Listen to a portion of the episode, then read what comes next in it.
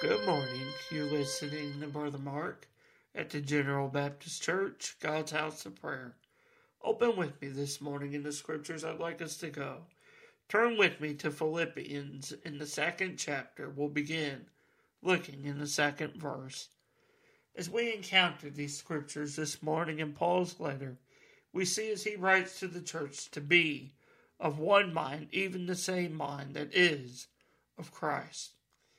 In Philippians chapter 2, beginning in verse 2, he says, Fulfill ye my joy, that ye be like minded, having the same love, being of one accord, of one mind.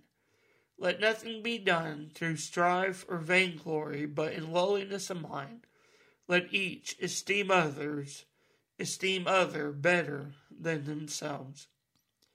The Apostle Paul, in his letters, writes about several important topics from the ministry he and the other disciples endeavor on to dealing with issues in the local church. This is not something that is solely within the church in Philippi.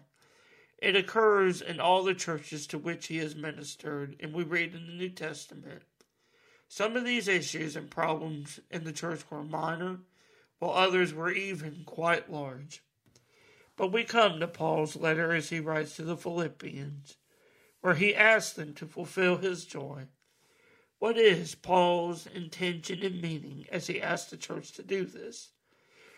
as we read the collection of Paul's letters, we see his joy in working in the ministry. He had gone from an intense persecutor of the church to someone called by God to work and build his church. Paul took great joy in it, and this is why he asked the church to do the same and to fulfill his joy by being of the same mind toward one another in Christ, even demonstrating the love of Christ himself. He tells the people of the church to be like minded, having love toward each other, and in this the church fulfills the love of Christ and the joy that Paul has deep within his soul. This must be, as we read in Philippians, this must be the purpose of the church today, even as the corporate body of Christ and within each gathering of God's people.